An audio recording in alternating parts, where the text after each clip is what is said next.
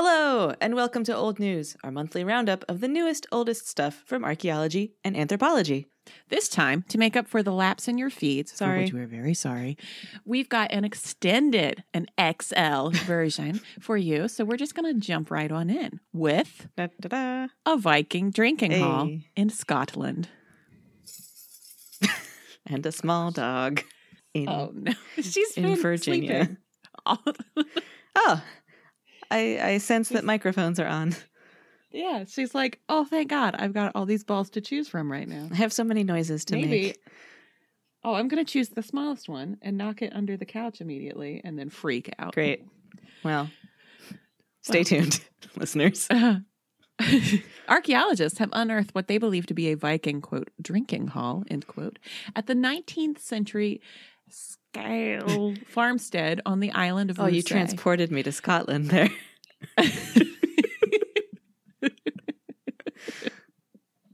I thought I should say every letter in that word. Somehow you added like three extra L's. I don't know. Well, I just want to, take what you need from that word. Dating to the 10th through 12th century CE, the stone-walled building appears to be at least 3 meters long and is oriented down a slope towards the sea. 3 meters is not big. Not big. No. Okay. Like when you... Just looking around my apartment. If you think about drinking hall, I think of sort of a more cavernous structure, but that's a shed. Have you been in, what is it, Heinold's? No. I don't know what that is. It's a little bar that... is in Jack London Square. It's where Jack London drank, and it's like a old-timey bar that's preserved. So it's okay. You just go in, and someone's like, "We're cash only." And you're like, "Oh, cool." Okay. Stone benches line each side of the interior, a feature that bolsters the researchers' identification of its function, presumably because no one sits other places. According to the Orkneyinga saga, a historical account of the Orkney Islands, Westness was home to Sigurd, a powerful Norse chieftain who ruled during the 12th century. Sigurd comes up a lot, so maybe there's just one super, super busy Viking named Sigurd. I think it was like Jim, it was the Norse version of Jim. Yeah. Okay. Norse Jim. Excavation co-director Ingrid Mainland. So good. Oh, here we go. Ingrid Mainland of the University of the Highlands and Islands. Says, quote, "We have recovered a millennium of middens, which will allow us an unparalleled opportunity to look at changing dietary traditions, farming and fishing practices from the Norse period up until the 19th century. End quote. And I said midden, not mitten. The millennium of mittens. Oh. It's probably also under my couch. Thus far, artifacts recovered include pottery, soapstone, a bone spindle whorl, and fragment of a bone comb. Yep. A comb made of bones. For combing your bones. Combing them bones. So we do know that on this island, over the course of a millennium, they combed their hair and spun their wool and sat and drank things. Yeah.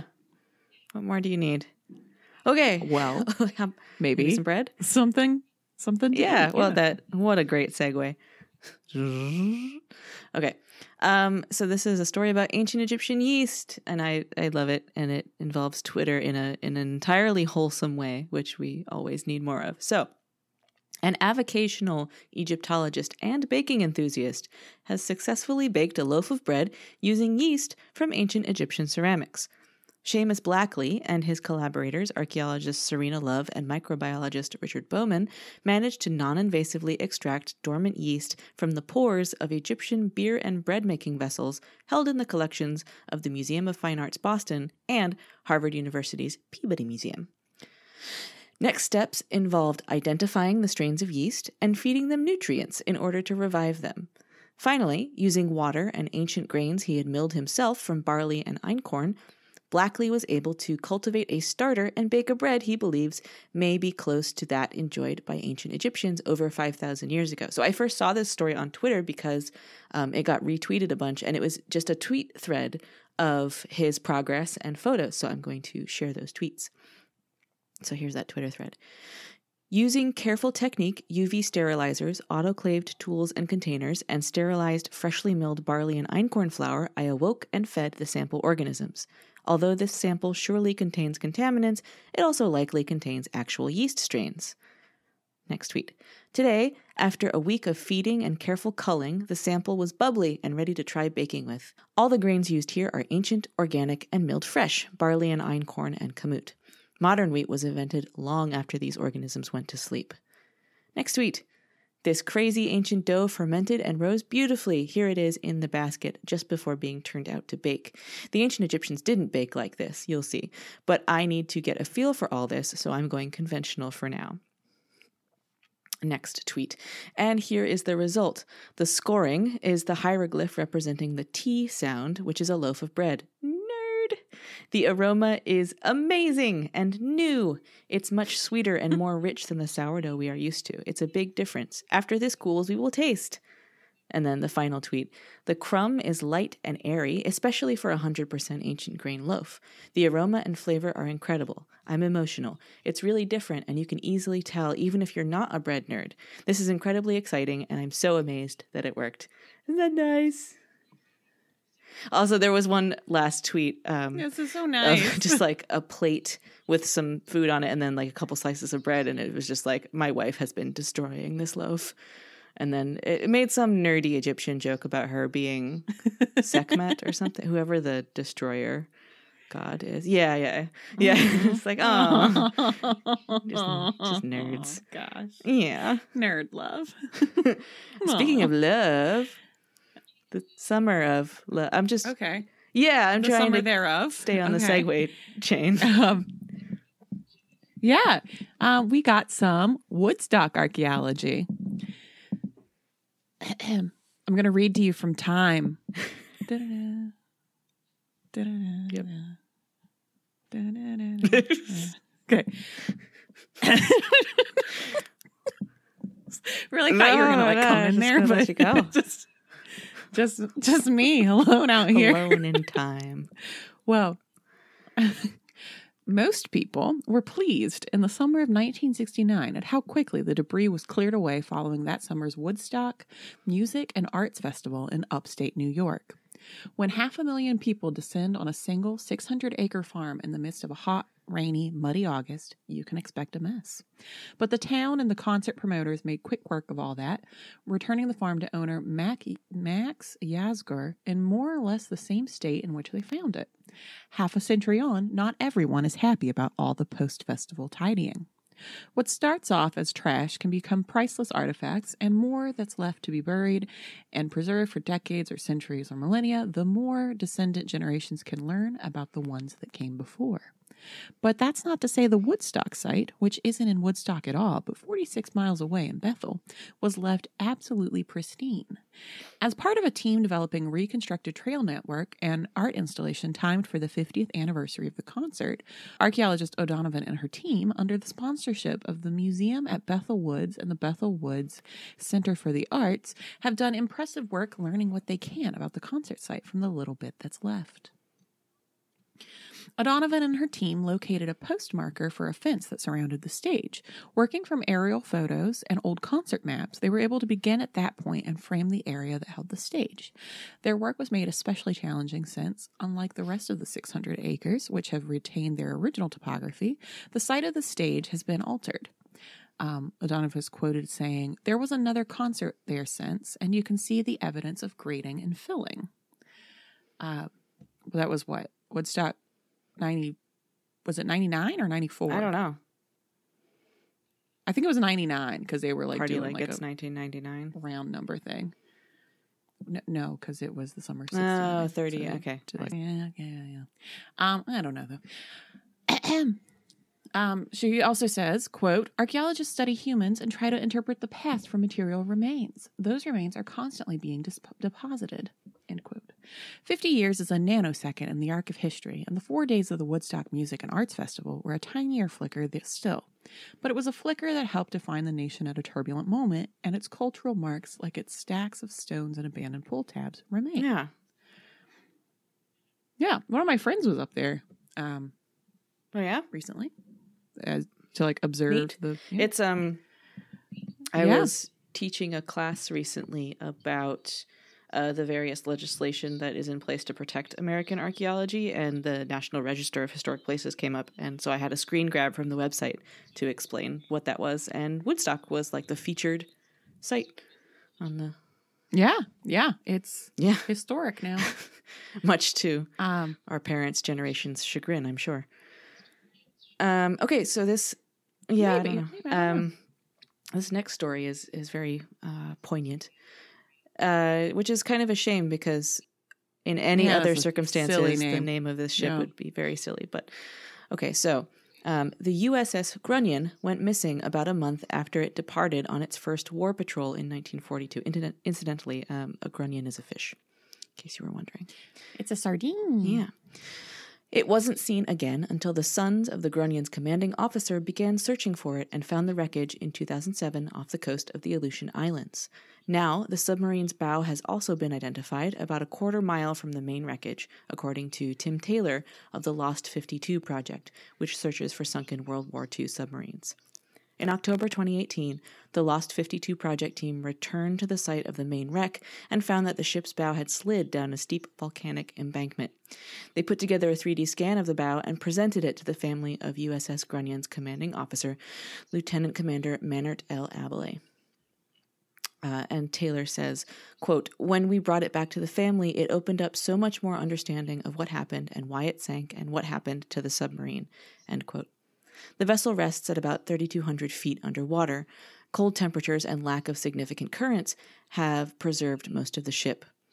And so that Lost 52 project is named for the 52 U.S. Pacific Fleet submarines that the Navy reports lost during World War II, and more than 3,500 submariners remain on eternal patrol, which just like, my heart. Yeah, so, I mean... It's a really meaningful project, so I'm glad that they found that. Yeah, and this is another in sort of an ongoing series of stories about folks trying to find closure for like combat losses, family members and, that have been lost in previous conflicts. Yeah. Well, let's move on to something a little bit more festive. Yeah, let's go to France. This is from Science Daily. With the help of an extensive genetic database from modern grapevines, researchers were able to test and compare 28 archaeological seeds from French sites dating back to the Iron Age, L'Age du Fer, Roman era, and medieval period. Oh, nothing there? L'Age Romain? Well, no, because I just Le Moyen Age. I've had to read a lot of stuff in French about the Iron Age. L'Age du Fer. So I just like think of that every time. It's like amino acids, the building blocks of life. Yeah, basically. Yeah, that's how I... yeah, L'Age du Fer and les chameaux plastiques. Wait, what? Plastic camels? Like ceramic. Oh, okay. Yeah. That's what I remember. Okay. Salut. Utilizing similar ancient DNA methods used in tracing human ancestors, the methods for ancient DNA, not the methods themselves are ancient. Yeah. Yes. It's not like plink, plink, plink, A, plink, plink, plink, C. A team of researchers from the UK, Denmark, France, Spain, and Germany drew... Send me a GIF of them genetic connections. Oh, man. Drew genetic connections between seeds from different archaeological sites, as well as links to modern-day grape varieties. It has long been suspected that some grape varieties grown today, particularly well-known types like Pinot Noir, have an exact genetic match with plants grown 2,000 years ago or more, but until now, there's been no way of genetically testing an uninterrupted genetic lineage of that age. Dr. Nathan Wales from the University of York said, quote, "From our sample of grape seeds, we found 18 distinct genetic signatures, including one set of genetically identical seeds from two Roman sites separated by more than 600 kilometers and dating back 2,000 years ago. These genetic links, which included a sister relationship with varieties grown in the Alpine regions today, demonstrate winemakers' proficiencies across history in managing their vineyards with modern techniques such as asexual reproduction through taking plant cuttings." Yep. End quote. One archaeological grape seed excavated from a medieval site in Orléans in central France was genetically identical to Savagnin Blanc. Not Sauvignon. Yeah, Blanc. It's Savagnin. It's Savagnin. Savagnin Blanc. Oh, boy. Attorney at law. Sorry, all of France. That's a great show, though. This Savagnin fall Blanc. On TNT. This means the variety has grown for at least 900 years as cuttings from just one ancestral plant. That's wild.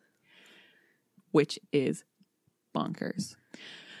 This variety is thought to have been popular for a number of centuries, but is not as commonly consumed as a wine today outside of its local region. The grape can still be found growing in the Jura region of France, where it is used to produce expensive bottles of vin jaune. Yeah. Yellow wine. Yep. As well as in parts of Central Europe, where it often goes by the name Traminer. Traminer? I don't know. Well, Gewürztraminer. Yeah. It's like, so I think it's German. Yeah. Traminer. Yeah. I don't know. I think it's Traminer. Traminer. Anyway. Vin jaune. As this grape was not so well known today, 900 years of a genetically identical plant suggests that this wine was special. Special enough for grape growers to stick it with across to stick with boy. Grape growers to stick with it across centuries of changing political regimes and agricultural advancements. Yeah, where was I? Oh, I was listening to a different podcast where there was wine involved, and they were describing a Sauvignon, not Sauvignon, and it was it has a nice minerality to it, pairs well with spicy foods, probably because spicy foods like a paella, like heavily, not like very flavorful foods, not like Thai curries and so. Well, actually. I don't know. Wine. It's 9:30 in the morning here. I don't know. It could be gross with a Thai curry because if you've got like seafoods, because of the way that fish sauce the molecules stick together and make bad. Well, we'll have to try it out. Gosh, I'm glad my sommelier friend is not a Patreon supporter. Cool. This is for any of the sommeliers out there. Sorry. It makes bad taste, mouth. Ew. Okay.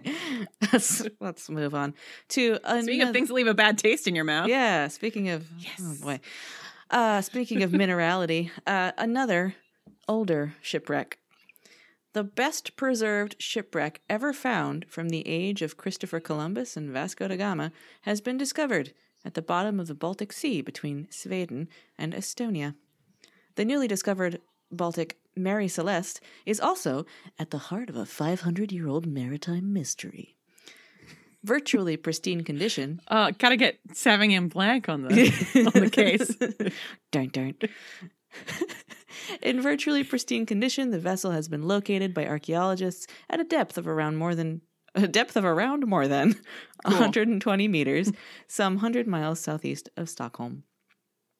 Incidentally, this is from the independent.co.uk, which might explain some of the typos. Some 99% of the ship coming in hot is intact. The Independent. Hot takes. With the masts still standing tall and its two swivel guns in their firing positions. A small tender boat, as in it tends to the larger ship, not that it is soft and emotionally vulnerable, is still sitting on the deck, as is the wooden capstan. Even the bilge pump and elements of the rigging can be seen. The bowsprit and decorated transom stern are also clearly visible. I feel very nautical. So many nautical terms. Bowsprit, transom. It's about boats. I know. I like these words.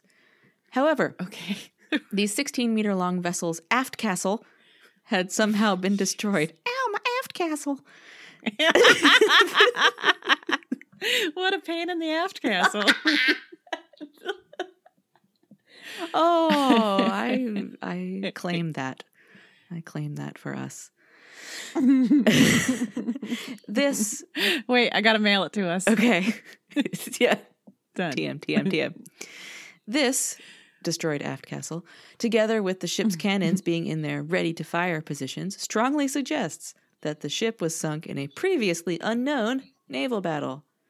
Probably a small Swedish or Danish merchantman, as in the ship was a merchantman, referring to the fact that it was owned by a merchantman. The vessel was almost certainly built at some stage between 1490 and 1540, most likely in the very early 16th century. It is therefore conceivable that it was sunk during Sweden's War of Independence, the 3 years-long conflict between that country and its Danish rulers, which raged between 1521 and 1523. Alternatively, the vessel may have been sunk during the Russo-Swedish War of 1554 to 1557. Remember in the Rudbeck episode where I described the war that... Yeah, when I didn't know that existed. Yeah, these are other wars that we didn't know existed. Huh. The discovery will therefore help maritime archaeologists and historians to understand more fully some of the ship technologies available to Columbus for his great 1492 voyage of discovery. Oh, cool. Yeah. What happened to the crew of the Baltic ship is a complete mystery. Were all or most of them killed in the attack which destroyed the ship's aft castle? Were they captured by the attacking vessel, or did they survive the attack but were somehow unable to launch their tender and consequently went down with their ship?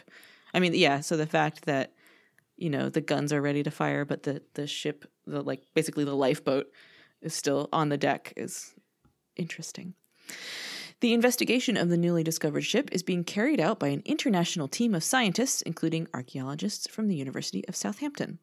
The whole project is being led by Dr. Rodrigo Pacheco Ruiz, a maritime archaeologist working for the Swedish offshore survey company MMT, in collaboration with the Center for Maritime Archaeology at the University of Southampton and the Marine Archaeology Research Institute of Södertörn University in Sweden.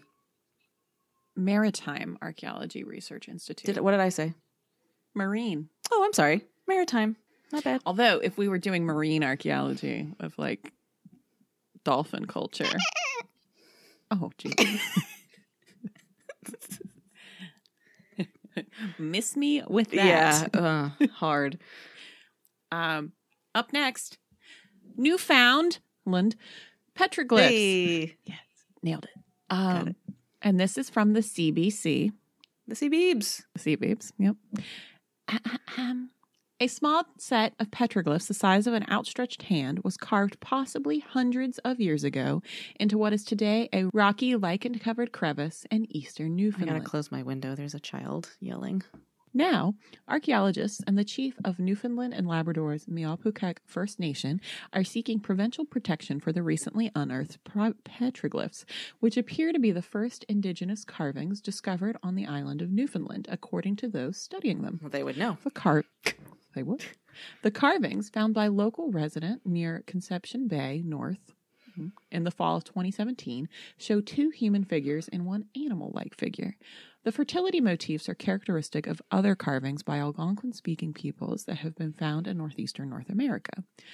Mialpukak chief Mitsiljo, who visited the site about a month ago, said by phone that the sight of the carving stirred exciting questions of who may have carved them and why. He said he felt an urge to preserve them. Describing his visit, as follows, quote, "It was almost like a spiritual thing, an emotional thing at the same time. I didn't want to leave there, almost like I wanted to protect it," end quote. Joe said he was excited when he first saw photos of the carvings, but nothing compared to standing in front of them.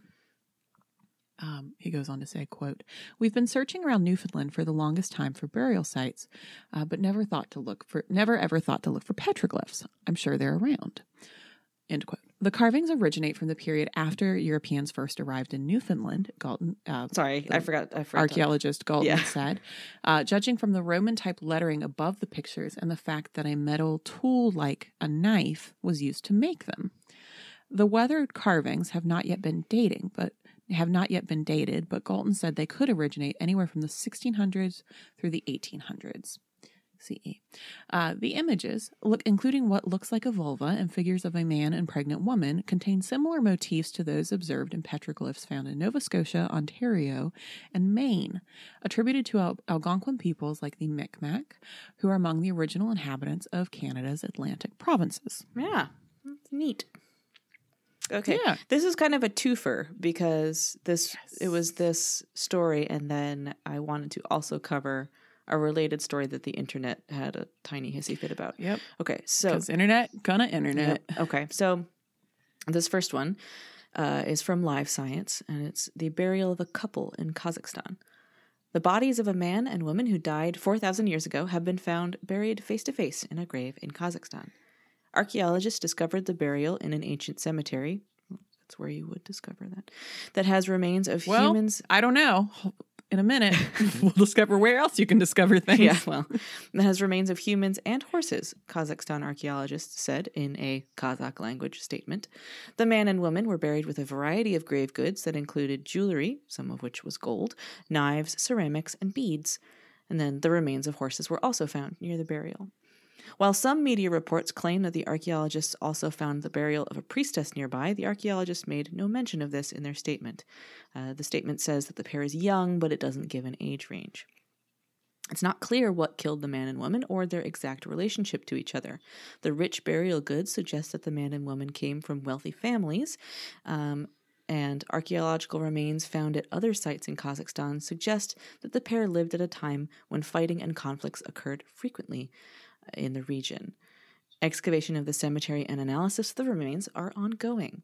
So mostly I wanted to talk about this one because of this story that came a little bit later, also reported from Live Science. In other words, calm down, internet. This is the story about the lovers of Modena, two 1,600-year-old skeletons that were found holding hands inside their grave, and new research has revealed that they were both male.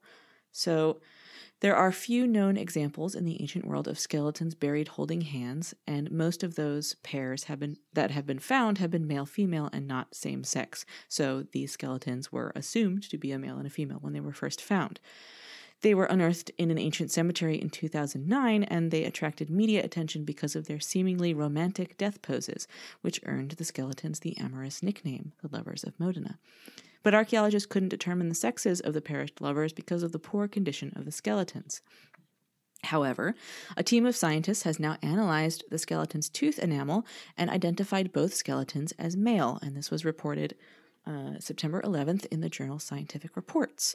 In the study, the scientists found that both skeletons' teeth had a protein called amylogenin isoform Y, which is found only... Why not? Yes. Yeah, nailed it. Yep. Which is found only in the enamel of males. And so the researchers say, quote, "We suggest that the Lovers of Modena burial represent a voluntary expression of commitment between two individuals." They, end quote, and the researchers added they do not know if the commitment was romantic. And then the internet had a meltdown because it can't be two dudes. And so the reporting was like, no, they were two soldiers who died together in combat like soldier bros. Or it was like, no, they were brothers or cousins. It's like, it's okay. They could just be two men. They might love each other. It's okay, everyone. Well... and also, like, oh, God. Calm down, internet. Yeah, just, like, what? Put your tweets down. Well, yeah, put those tweets away. And, like, I'm not coming from, like, a no-homo place here, but, like, it could have not been romantic. Sure. Because all of these could have been not romantic. Yeah. I'm like, why must society, like, sexualize everything? Well, they were holding hands, but... So? Yeah. I hold hands with my dog. Yeah, okay. So I'm just like, I'm just. No, I get it. It's a nice story. It's very sweet. I mean, it's a nice story, except for the part where they died. But yeah, I mean, we're all getting there. Yeah. All right. This next one's short. Well, yeah, short and shocking. A statue was discovered in a museum. Ba ba ba. An ancient sculpture of Alexander the Great was recently discovered in a Greek museum storage room. And so this was reported on Facebook. Yeah. Well, it was on like the Greek Reporter, but an archaeologist posted a story on Facebook. Yeah, just like, oh, okay. The sculptural portrait of the Macedonian king had been forgotten for years in the warehouses of the archaeological museum in the town of Veria in northern Greece. Whoopsies. This so-called what? I just said whoopsies. Lost track. This so-called brand new portrait of Alexander the Great is unknown to archaeologists and historians, but known to Facebook. The sculpture was first discovered decades ago in rubble near the town of Veria. The priceless object was basically discovered all over again just a few weeks ago as staff were cleaning the storage room of the museum. Yep. I mean, this keeps happening, which it's kind of fun. Like, especially, you know, you hear about natural history museums and somebody opens a drawer and finds a new species. Like, oh. Yeah. Yeah, that's cool. Yeah, I mean. I like that. But I think this is also, I've been reading this book about the problem Alexander is I read Great, a book. It makes me mad. And so I just sit there and scowl on the metro more than usual. But. It's you should smile a more. Book about Alexander in Afghanistan, and it was written, at about the time that we invaded Afghanistan. And it's written from this perspective of like, man, it's always been whack here. And it's just like super orientalist and problematic, and it just like takes all these Greek sources at face value, And so I'm just like, God, this guy, overrated. You heard it here first. Alexander the Great. Overrated. Yeah. Well, all so, right. I'm glad that most of the people that worked at that museum agreed with me. Put them in a drawer. It's fine. Oh, all right. Next, we have some sports, sort of. The grave of a sports fan. The skeleton of an ancient sports fan, presumably, was discovered along an 1,800-year-old jar shaped like the head of a wrestler or boxer who may have had his nose broken, archaeologists reported. So this is reported from Live Science again. The spectacular balsamarium, which is a jar used to store liquids such as balms or perfumes, was found in a grave in southeastern Bulgaria. Yeah. Yeah, you gotta have your jar full of tiger balm. Yeah, there we go. That's what it's called. Oh, it's also... Bengay is the same thing. I know, but I was trying to remember, like, I don't know. I was like, it's the jar with the tiger on it. It's got a balm in it. Good job, Amber. Yay! Tiger balsamarium. Yep, this tiger balsam dates to a time when the Roman Empire controlled Thrace, an ancient area that encompassed parts of Bulgaria, Greece, and Turkey. Examples of balsamariums that have similar features, such as a crooked or bent nose, have been found elsewhere in the Roman Empire and are often interpreted as depicting boxers or wrestlers. Correction, it's a balsamaria, but they are balsamaria. Oh, yeah, they are. You're right. Balsamaria. The feline cap worn by the man may be an allusion to a Nemean lion, a creature that the Greek god Heracles fought and defeated. He was a demigod, whatever, according to ancient mythology.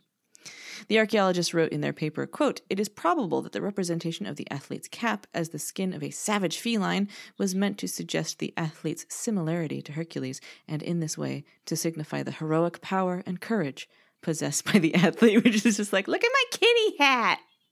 Yeah. Ow. This is very fierce. The skeleton that was also found in the grave belonged to a man who had died when he was about 35 to 40 years old. Also buried with the remains, the team found a strigil, a metal blade used to scrape sweat and dirt from the skin, which... Didn't you see one of those for sale on Wish recently? I was about to say, Wish wanted to sell me a strigil recently. I was like, cool, thanks, I shower. I mean, yeah. You gotta exfoliate. I know. And you know what I was thinking? Would everyone in ancient Greece and sort of that area, would everyone just have smelled kind of faintly of rancid salad dressing? I think they would have. And that's upsetting. Anyway. That's what upsets you. Among other things. The researchers don't think this was the grave of an athlete, but rather of a local aristocrat who was a big sports enthusiast. So kind of like a sports superfan today being buried with the bobblehead of their favorite player. So he had like a jar with his favorite wrestler's dumb like, mug on bury it. Bury me in my man cave. Bro. Gross. Let's move to something sweet and very, very wholesome. Cute. Oh my goodness. This is so cute. This is about ancient sippy cups. I know. Also really just makes me want a sippy cup. I'm fully regressing. I know, right? Oh, I love it. Yeah. It's the one way I don't spill on myself. Oh, yeah. You need one of those like gyroscopic ones that you cannot physically knock over.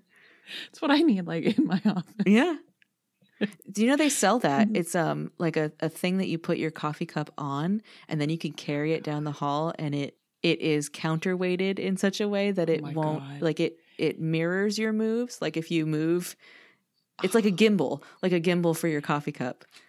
And if I got one of those, I feel like somebody would like stuff me into a locker. Yeah, they absolutely would. But I just need you to know that exists. Oh God! I'll send you. Okay. I'll find a link and send it to you later. If I get stuffed in the server closet at work, we know why. I got one, and they're like, "Oh, nerd." As if they don't already yell that at me. Babies and young children drank from clay sippy cups during the Bronze Age and L'Age du Fer. And the building blocks of life may have existed as early as 7,000 years ago, a new study reveals. That's old. That's a while back. Yep. These spouted artifacts have been found at archaeological sites across Europe, first appearing in the Neolithic period and becoming more common. Later, more common, according to the study. The researchers suspect that they were used for feeding babies and toddlers, but some think that it could also have been used for adults who were sick, injured, or elderly. Why not both? Why not both? To settle the question, okay. That's why. The study authors analyzed vessels from children's graves in what is now Germany to identify what they once held. The researchers found residue of animal milk fat, suggesting that the vessels held milk that was fed to young children to supplement breastfeeding or to help with weaning. Oh. I was just thinking, like, God, mommy's tired. Have goat milk. Yeah.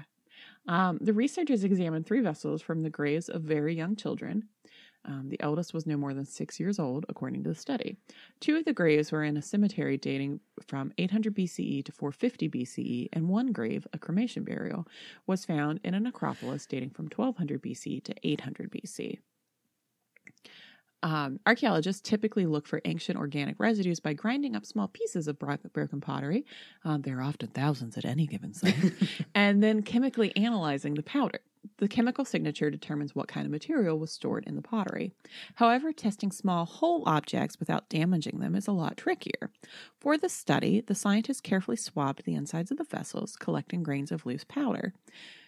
Fatty acids in the residue from the younger vessels hinted that their milk came from ruminants, those being animals that chew their cud, such as cows, sheep, or goats. Mm-hmm. The older cup held milk that came from non-ruminants, perhaps human or pig milk, the study authors reported. And then Anna heard a thing. I didn't look this up, and I should have, but I remember learning that pig milk can make, if you drink pig milk, it can make you violently sick. Like humans. Did you learn that from like a witch in the woods? Like, what is this? No, I learned it from a guy in South Africa who was like, don't milk that pig. Well, no, he was talking about how it, and you know, he may have been not telling me the truth, but like pig milk is sometimes used as a means of treating addiction. So like you associate a substance that you want to quit. Like you do a thing that you want to quit and then you drink pig milk and the reaction to it is so violent, it makes you so sick that it then creates the association of that feeling with whatever you want to, with the behavior that you want to quit. Oh, okay. Yeah. So it's like a aversion therapy or whatever. Yeah, exactly. Aversion therapy. Yeah. So, and I did not follow this up with any kind of research, but it's a thing I heard. So it's really interesting to me then that the researchers thought it might be pig milk, because maybe that's not true. Maybe you can drink pig milk. I don't know. Interesting. Yeah. But could a child have comfortably used one of these cups? I love this part. Oh my God.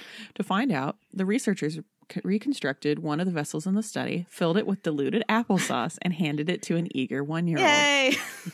Yay! One of the researchers was quoted as saying, "He cupped it in his hands and started suckling from it, and he loved it." There's something intuitive for a baby about the shape. The cups all have the same basic shape that you'd hold between your hands. And they're very sweet. Well, they're also, it's rounded like animal shapes. It's a rounded thing with a nipple on it. Yeah. So, yep. I mean, yep, it's intuitive. Yep. Babies know what to do with that.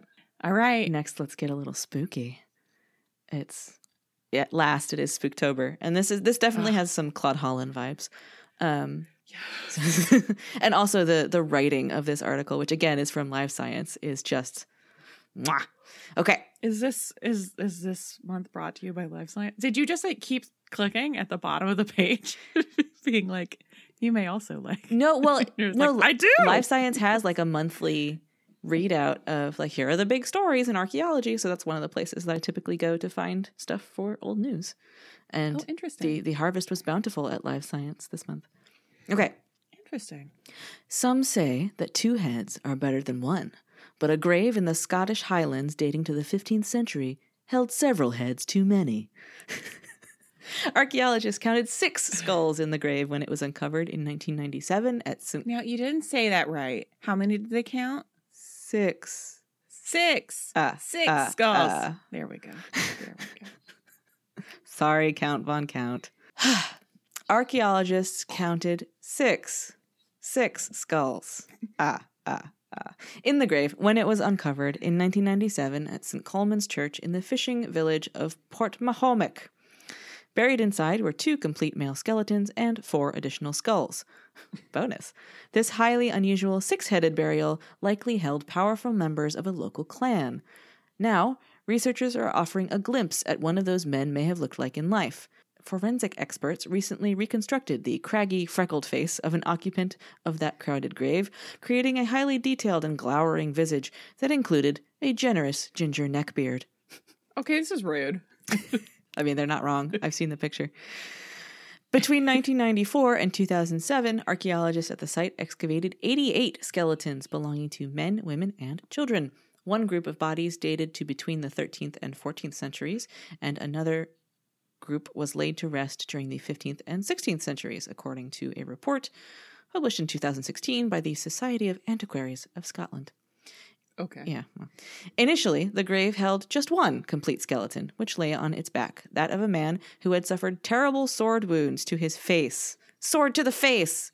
In fact, skip forward a couple seconds. If you are squeamish, one of his injuries was so dire that it had nearly separated the man's jaw from his head. 4 skulls without their lower jaws were arranged in the grave around the man's head, though researchers don't know if these belonged to family, friends, or foes of the man. Then, and according to the researchers, this was, quote, perhaps a generation later, end quote, the coffin was opened and the body of another man was added. The skull of the first man was moved to the foot of the coffin to make way for the second man's head, which was then also surrounded by the extra skulls. So, no idea what was going on there. Yeah, wow. Crowded coffin. Wow. Well, if the guy who wrote that book about Alexander the Great in Afghanistan had his hand at this, he would say that people have been doing weird stuff with burials in Scotland for 4,000 years. I don't know if he would be wrong, though. People have been doing weird stuff. Oh, Iron Age Britain, first of all. Something in their nature. Something. Oh, dear. The Soviets. Oh, no. Okay, well. All right. Next. Anti-book club. Next. More from the Indus Valley. Wee. Coming back. Ancient DNA evidence reveals that the people of the mysterious and complex Indus Valley civilization are genetically linked to modern South Asians today. So that settles that question at the end of our deep cuts Aryans. Deep cuts. Yep. Great. The same gene sequences. We should have done this in any other order. Hey, give me a gene sequence real quick. A, T, C, G, E, F, G. Wait, no. Oh, no, I was talking about like texts from your dad. Oh, a gene sequence. Yeah. That is a name for texts from my dad. Oh, my dad's name is Gene. I feel like I should clear that up. It's not that my dad sends me messages encoded in nitrogenous bases. Oh, my God. He would. I wouldn't put it past him. You can't spell very much except for like cat and tag and act. That's it.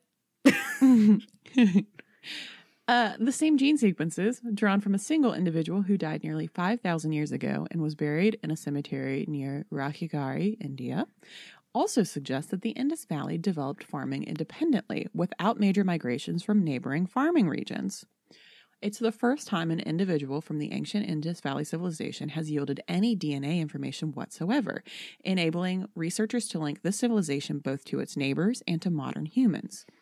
Gathering ancient DNA from the Indus Valley is an enormous challenge because of the hot, humid climate, which tends to degrade DNA rapidly. Mm-hmm.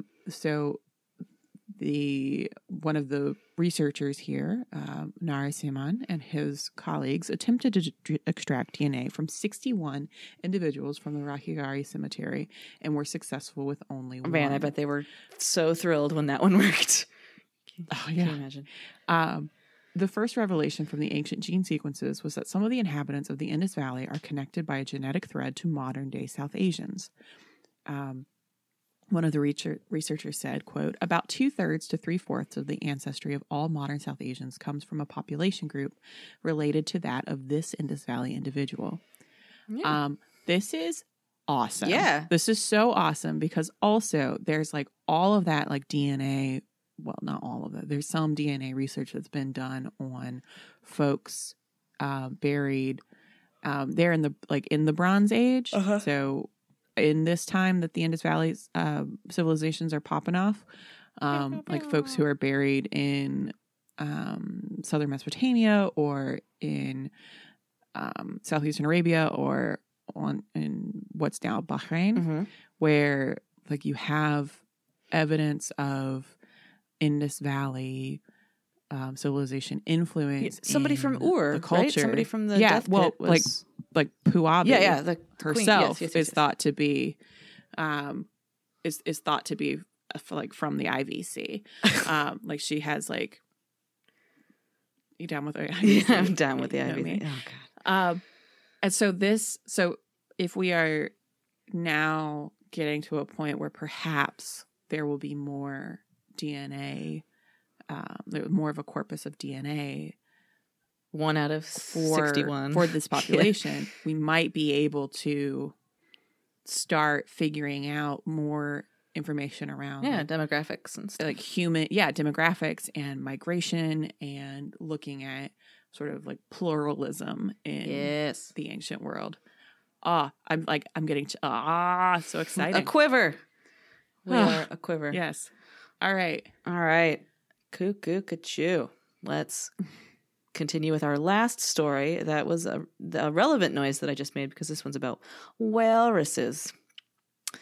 So, scientists have used ancient DNA analyses and carbon-14 dating to demonstrate the past existence of a unique population of Icelandic walrus that went extinct shortly after Norse settlement some 1,100 years ago. Walrus hunting and ivory trade was probably the principal cause of extinction, being one of the earliest examples of commercially driven overexploitation of marine resources. Wah, wah.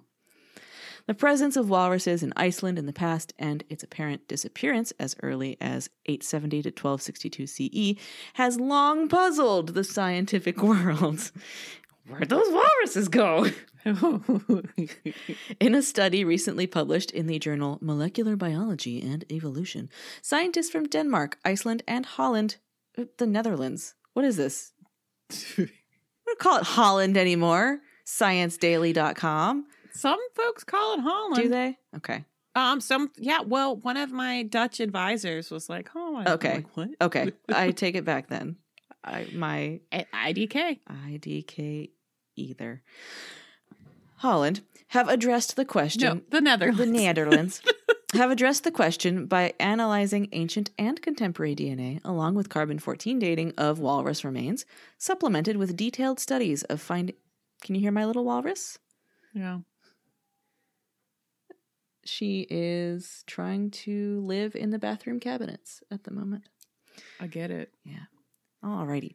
Supplemented with detailed studies of finding localities of the remains, place names, and references to walrus hunting in the Icelandic medieval literature, including the Icelandic sagas. Iceland is cool because they have a really super long written history that kind of trails back into an oral history, which kind of trails back into sort of foundation myths, but like, that's neat. Anyway, one of the researchers commented, quote, "Natural history museum collections provide a remarkable window into the past, which, with modern-day technology, allow us to explore the past effects of human activities and environmental change on species and ecosystems. This can further be put into context by studying the Icelandic medieval literature, historic place names, and zooarchaeological sites." End quote. The scientists used carbon-14 dating of walrus remains found in Iceland to reveal that walruses... Walrus? Is the plural of walrus? Walrus? Maybe it's walrus. Walrus. Maybe it's like a fourth declension. Yeah. I'm going to shove you in a locker. That walrus inhabited Iceland for thousands of years, but disappeared shortly after the country's settlement around 870 AD or CE by the Norse. DNA was extracted from natural finding sites and archaeological excavations of walrus samples and compared to data from contemporary walruses. Contemporary walruses. They're just, it's like metrosexual walruses. Documenting that the Icelandic walrus constituted a genetically unique lineage distinct from all other historic and contemporary walrus populations in the North Atlantic. Interesting.